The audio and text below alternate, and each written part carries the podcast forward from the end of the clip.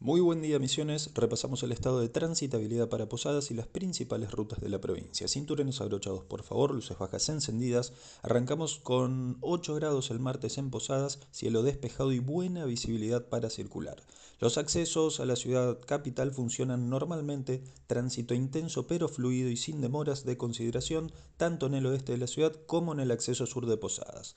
Recuerden priorizar la circulación por el carril derecho y utilizar luces bajas encendidas en todo todo momento. Atención, conductores que circulen por Avenida Tulio Llamosas en la zona del mayorista vital desde el día de hoy y por aproximadamente 40 días se va a interrumpir un tramo de la calzada principal de la avenida por obras de la travesía urbana. Por lo tanto, el tránsito será desviado por colectora. Por favor, circular con cuidado y seguir las indicaciones del personal que trabaja en el lugar. Seguimos nuestro recorrido por Ruta Nacional 12 hacia el norte, importante caudal de vehículos entre Posadas y Roca. Dijimos y al respecto les informo que a partir de hoy comenzará a funcionar un nuevo radar fijo en el ingreso a la ciudad.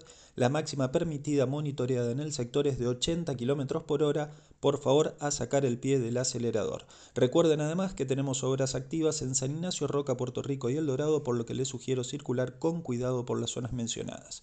Entre el Dorado de Iguazú tenemos buenas condiciones de visibilidad y tránsito moderado y poco movimiento en la zona norte de la Ruta Nacional 14. Entre Irigoyen y San Vicente van a tener poco tránsito y desde este punto hacia el sur van a ver que aumenta el caudal y crece considerablemente el tránsito sobre la ruta, por lo que les recomiendo circular con atención y paciencia. En San José ingresamos a una ruta nacional 105 con tránsito moderado y fluido, circular de todas formas con cuidado ya que saben, avanza en el sector la obra de autovía. Además, a partir de Santa Inés es notable el aumento del caudal vehicular. Mi consejo vial del día va dirigido a los ciclistas que también son parte del tránsito y en consecuencia deben respetar las señales, los sentidos de las calles y los semáforos. Hemos terminado por hoy, les informó una vez más Néstor Ferraro para Reporte de Tránsito Misiones.